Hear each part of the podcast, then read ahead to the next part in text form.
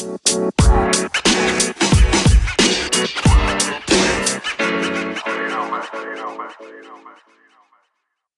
morning, afternoon, or evening, wherever you are in the world. Welcome to DBN News for 5 8 2019, the semi daily news that even plants crave and anchors number one gaming news podcast.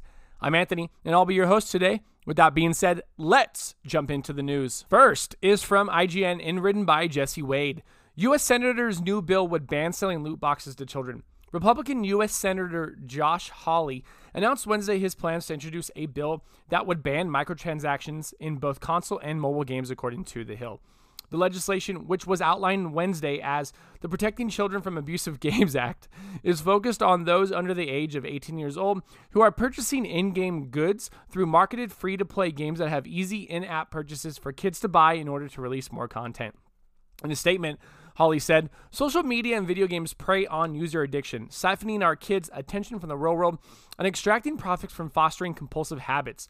No matter this business model's advantages to the tech industry, one thing is clear there is no excuse for exploiting children through such practices. Analysts from Juniper Research recently released the growing industry of in-game purchases for loot boxes could be worth more than 50 billion by 2022, as reported by the Washington Post. When a game is designed for kids, game developers shouldn't be allowed to monetize addiction. And when kids play games designed for adults, they should be walled off from compulsive microtransactions, Hawley said. Part of the discussion with the legisla- legislation is around parents being unaware their kids are using their credit cards through mobile game in app purchases, since they are marketed as free games. Numerous complaints have been recorded at the Federal Trade Commission by parents in these situations, according to the report by the Washington Post. The Entertainment Software Association, a lobbying association for the video game industry, said to look f- said to look toward countries such as Germany and Ireland who have determined that loot boxes do not constitute gambling. Stanley Pierre Louis said the association's action president said, "We look forward to sharing with the senator the tools and information on the industry also provides that keeps the control of in-game spending in parents' hands." So, here we have one of the slipperiest slopes that have ever been known to man. When politicians jump into the gaming arena, they abs- they know absolutely nothing what the fuck they're talking about. So I really hope Senator Hawley uh, takes the time to meet with these people, find out all the information before uh, making his expert opinion, uh, quote unquote, fact. So I don't know. We don't want the politicians in the gaming industry. They're gonna fuck it up. So I hope they can come to some awesome conclusion that doesn't result in us losing a bunch of stuff that was already, you know, commonplace in games. Second is from IGN and written by John Ryan. NetherRealm responds to accusations of exploitive workplace culture. NetherRealm Studios, the developers behind Mortal Kombat and Injustice franchises, has responded to the allegations of what one former employee referred to as predatory and abusive behavior. In a statement to Variety, the studio explained they greatly appreciate and respect all of our employees and prioritize creative creating a positive work experience. As an equal opportunity employer, we encourage diversity and constantly take steps to reduce crunch time for our employees. We are actively looking into all allegations as we take these matters very seriously and are always working to improve our company environment. There are confidential ways for employees to raise any concerns or issues.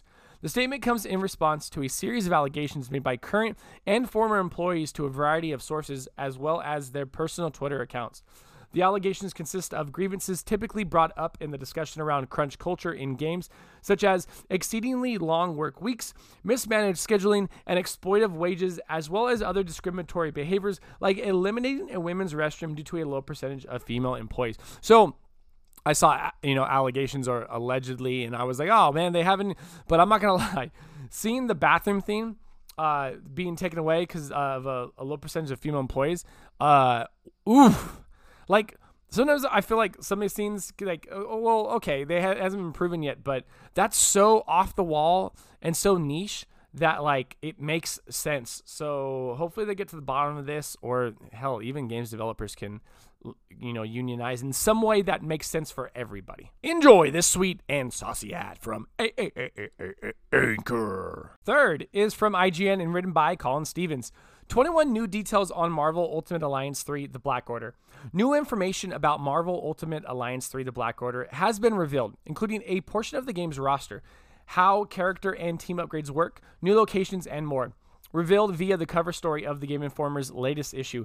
These new details give us a clear picture of how Marvel Ultimate Alliance 3 will stay true to previous entries and develop upon the established formula in ways. So let's jump into it.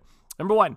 27 playable characters have been revealed, including Black Panther, Black Widow, Captain America, Captain Marvel, Crystal, Daredevil, Deadpool, Doctor Strange, Drax, Falcon, Gamora, Hawkeye, Hulk, Iron Man, Miles Morales, also Spider Man, Miss Marvel, Nightcrawler, Peter Parker, also Spider Man, Rocket and Groot, uh, um, Scarlet Witch, Spider Gwen, Star Lord, Storm, Thor, Venom, Wasp, and Wolverine.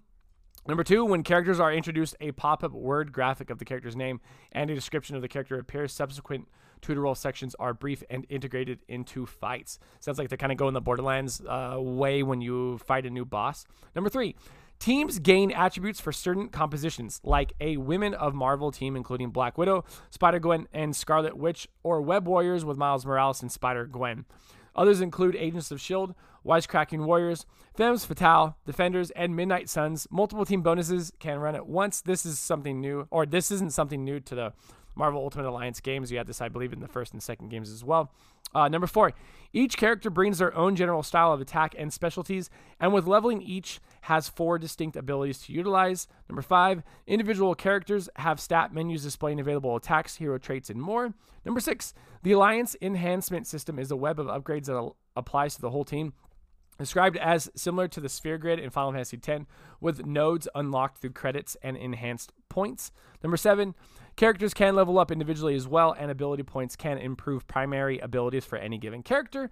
Number eight, ISO 8 lets players tweak a character's fighting capabilities with equipable isotypes that are dropped during challenging encounters.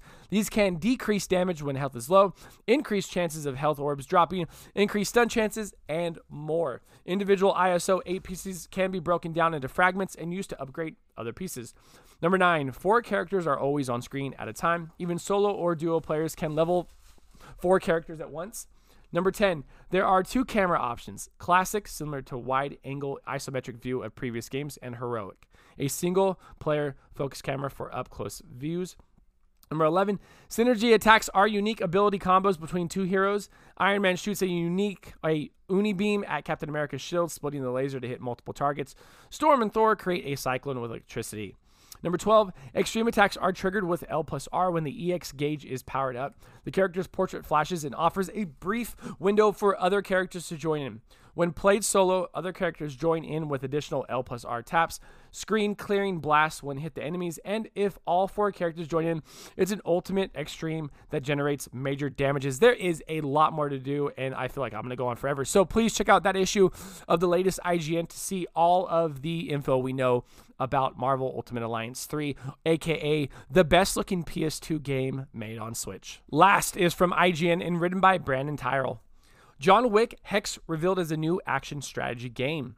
Today, Lionsgate and publisher Good Shepherd Entertainment have announced John Wick Hex, a strategy game based on the titular Hitman, coming exclusively to the Epic Games Store for PC and Mac at launch with a console release planned for a later date.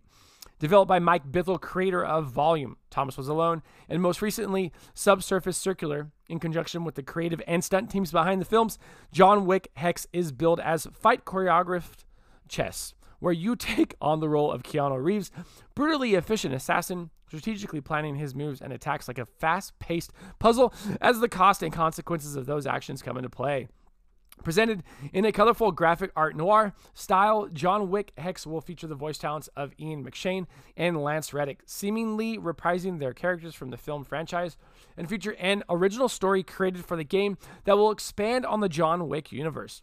As Wick, you'll have the opportunity to unlock new weapons and with them new tactics, alongside new locations and new options for his iconic suit. Though ammunition is finite, so scavenging weapons on the job will be key to progressing through the job. Um, I'm surprised they didn't make a John Wick game sooner. This is cool. But Epic Game Store exclusive. All you Steam nerds are throwing a fit right now, huh? And that is the news for today. Thanks for listening and let us know what you think about any of the stories we talked about by sending us a message on Anchor, the podcast app we use to record the show. If you'd like to support the podcast other than listening, please check out our anchor page at anchor.fm slash dadsbeardsnerds, where you can donate to us via the support this podcast button and sign up for a monthly donation of 99 cents, 4.99 or 9.99 per month. Find us on Twitter at dadsbeardsnerds, Instagram at dadsbeardsnerdspodcast, Or if you'd like to be part of our ever growing Discord community, find that link in our Twitter bio. Until next time, I'm Anthony, and I look forward to making more content for you.